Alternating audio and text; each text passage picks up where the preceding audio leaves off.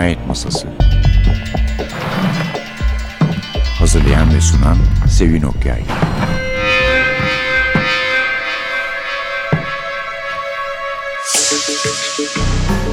Merhaba, NTV Radyo'nun Cinayet Masası programına hoş geldiniz. Bugün eski bir dostla birlikteyiz. George Simenon.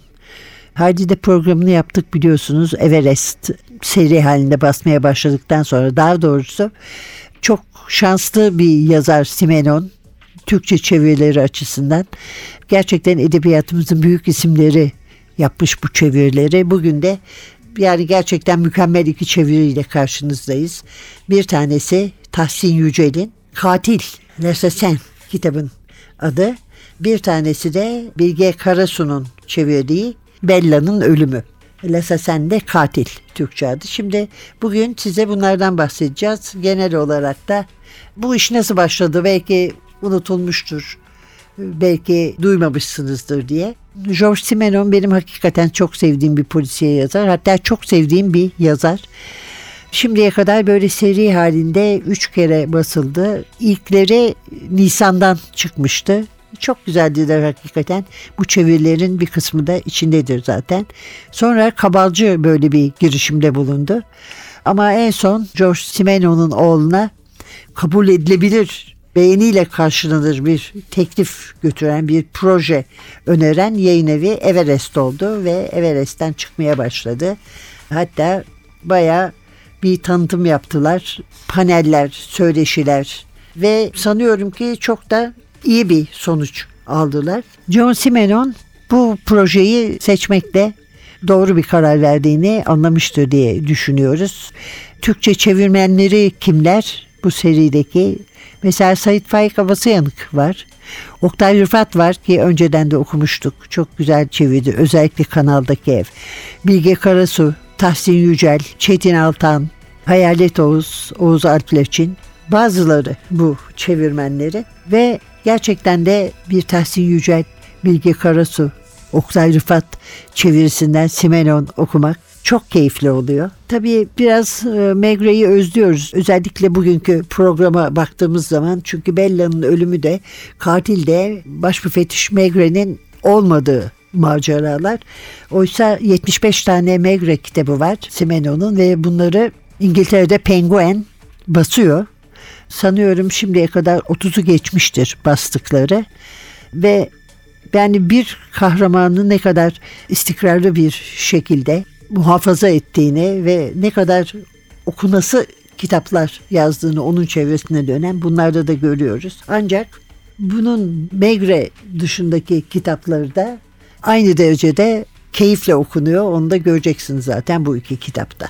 Şimdi ise arkadaşımız Suat Çalkevik her zaman olduğu gibi bize kitaptan bir bölüm okuyacak.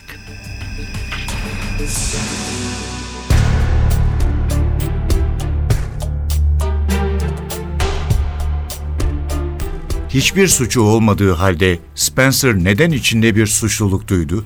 O anda odadaki ışık, kirlenmiş karın yansısı, kapkara göğün donuk aydınlığı bir araya geliyor, Eşbi'yi kendi evine buyur ederken az aydınlatılmış bir çeşit mahkemeye alır gibi davranarak kapı tokmağını tutan kurnaz yüzlü hekimi etkileyici bir havaya bürüyordu. Spencer silkindi, kendi sesini duydu. ''Ne oluyor Allah aşkına? Girin içeri.'' Spencer bu buyruğa uydu. Oturma odasına girdi, paspasın üzerinde ayakta lastik çizmelerini çıkardı. Sorusuna hala kimse karşılık vermiyordu. İnsan değildi sanki. Bir söz olsun söylemiyordu kimsecikler. Kristin kim hastalandı? Karısı yaptığının farkında değilmişçesine dönüp geçeneğe doğru yürürken Spencer sordu. Bella mı? İkisinin durup birbirlerine baktıklarını pek güzel gördü daha sonraları bu bakışları sözlere çevirebilecekti. Kristin'in bakışı hekime görüyorsunuz ya, gerçekten hiçbir şeyden haberi yokmuş gibi.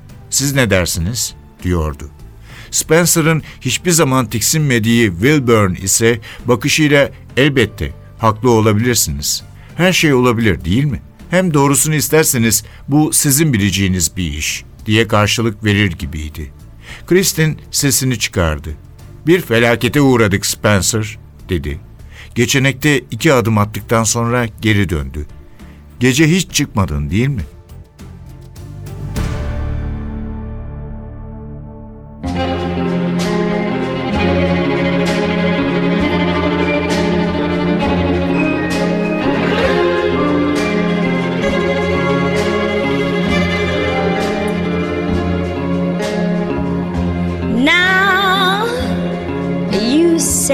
You're lonely. Said you cry the whole night through. Well, you can cry me a river, cry me a river. Cause I cried a river over you.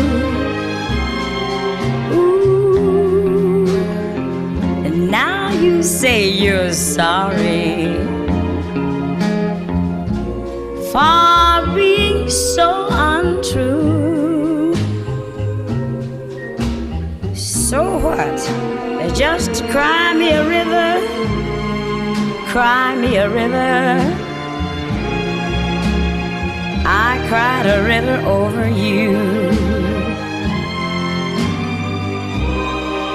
You drove me, nearly drove me out of my head.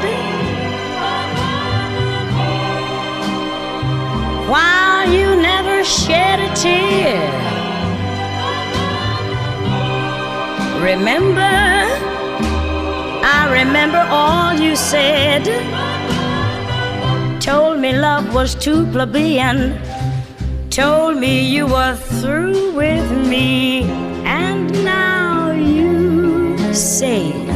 Love me. Well, just to prove you do. Go on and cry me a river. I'd like to see you cry a river.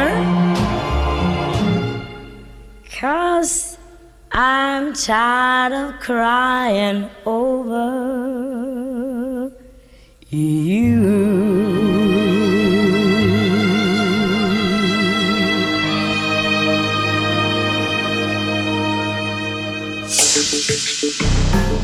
Öyleyse efendim ilk kitabımızı önce tanıtalım. İlk kitabımız Bella'nın ölümü ya da sadece Bella.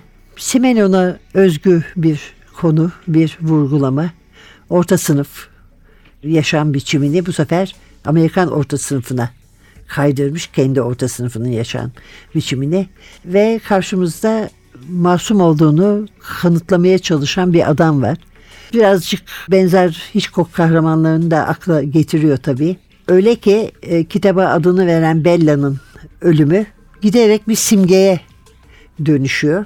Spencer Bella'nın ölümünün kahramanı masum adam yani ve masumiyetini kanıtlamaya çalışıyor. Suçu ise şu daha doğrusu işlemediği suç karısının bir yakını çok da yakın değil ama onlara gelmiş kalmaya bir süre önce Bella bir akşam karısı kağıt oynar, iskambil oynarken dostlarıyla ki Spencer de ısrarla çağırmış ama o gitmek istememiş evde kalmış. Bella gelmiş dışarıdan onunla konuşup sonra odasına gitmiş sabahta ölü bulunmuş. Şimdi tabii burada şüpheler doğrudan Spencer'ın üstünde toplanıyor ama Spencer Ashby'de yani masum insanlar gibi her masum insan gibi masumiyetin anlaşılacağını sanıyor ama öyle olmuyor ve herkesle insanlarla ilişkisi değişmeye başlıyor bağları kopmaya başlıyor gitgide kendini yani Joseph K'ya benzetmeye başlıyor. Hani neyle suçlandığını bilmeden mahkemeye düşmüş. Orada kendini savunmak zorunda kalmış. Ve diğerlerinin ona bakışı karşısında onun için düşündüklerini hissederek imgesinin nasıl olup da değiştiğini onların gözünde kendisi de fark ediyor. Bu fark edişte ona tedirginlik veriyor. Yavaş yavaş kendini sorgulamaya bile başlıyor. Aslında bu kitapta biraz da Karasu'nun kitaplarını hatırlıyoruz. Böyle bir hava var. Bir tanıtımda özellikle gece ve kılavuzu anımsattığı da söylenmiş.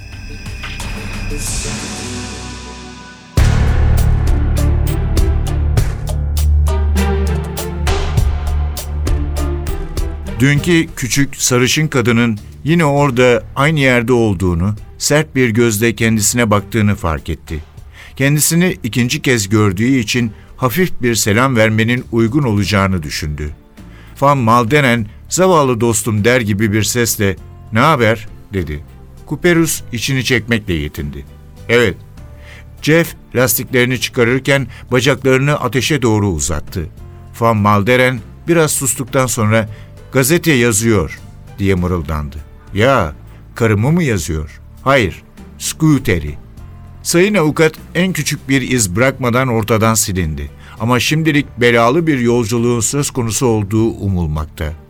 Kuperus döndü, arkasında biri vardı. Sarışın kadın ayakta kaygıyla ona bakıyordu. Kocası sizsiniz değil mi? Kimin kocası? Van Malderen başını çevirdi. Çünkü ciddi kalamamaktan korkuyordu. Yalnız Kuperus doğaldı. İnanılmaz ölçüde doğal. Cornelius'la giden kadının kocası diye belirtti kadın. Önce sigarasını yaktı, bu arada yüzü daha ciddi, daha temiz göründü. Sonra düşmana karşı koymak ister gibi çevresine baktı. Söylediğinizin doğru olup olmadığından haberim yok. Hepimizin başında bir uğursuzluk dolaşıyor. Ama kanıt ortaya çıkıncaya kadar karımın namusundan kuşku duyulmasına izin vermeyeceğim. Neredeyse alkışlayacaklardı onu. Tek başına kalan yabancı kadın sabırsız görünüyordu. Dünkü kibar, uzak yolcu değildi artık. Davranışı da, sesi de bayağılığını ortaya koymaktaydı. Gittikleri yer hakkında sizin bir görüşünüz yok mu? Gelmezse ben ne yaparım? Başına gelenlerden sorumlu tutmak ister gibi bakıyordu herkese. İnanın ki çok üzüldüm diye içini çekti Kuperus. Bilardo oynadı. Çok doğru buldular bunu. Çünkü çok ağır kaygılardan sıyrılmak isteyen bir adam havası vardı üzerinde. İşin gerçeğine bakarsanız Neil'i düşünüyordu.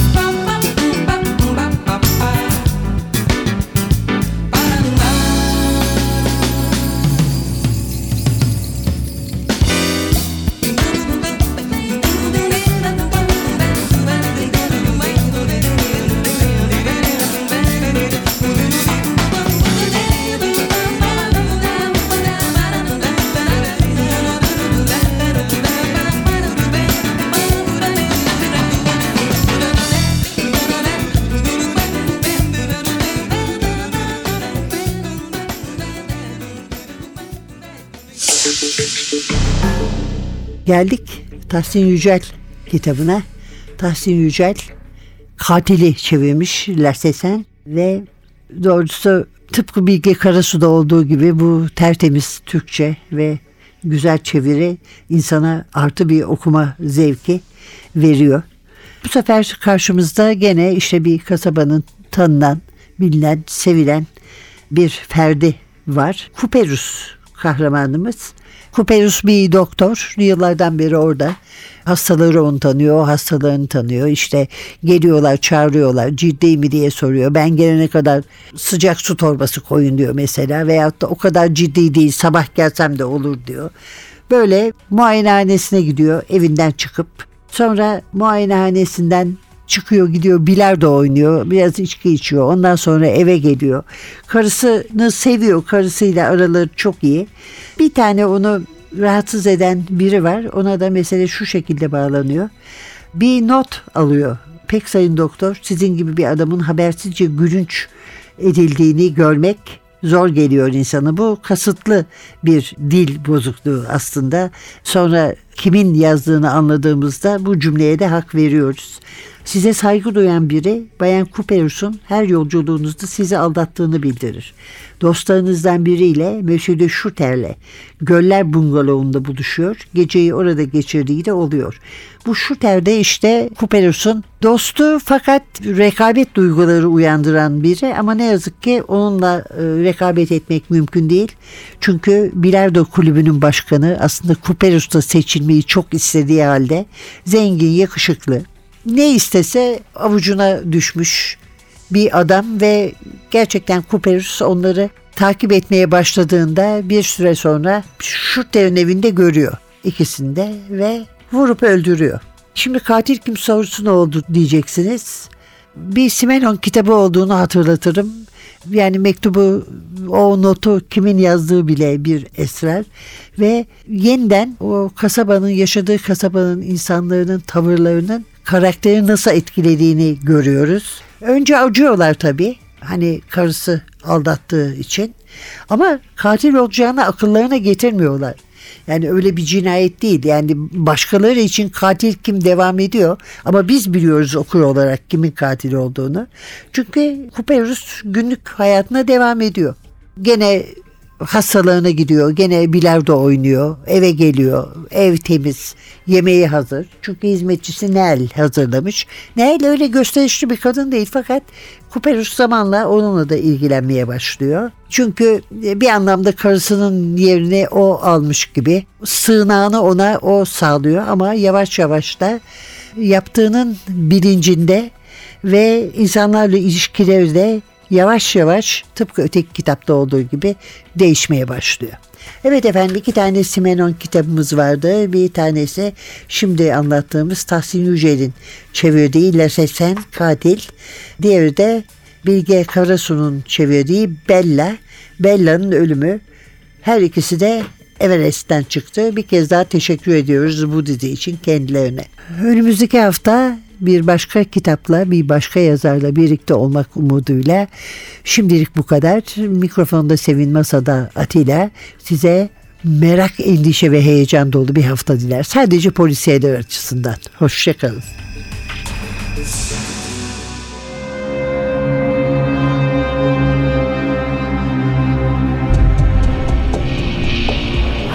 Cinayet Masası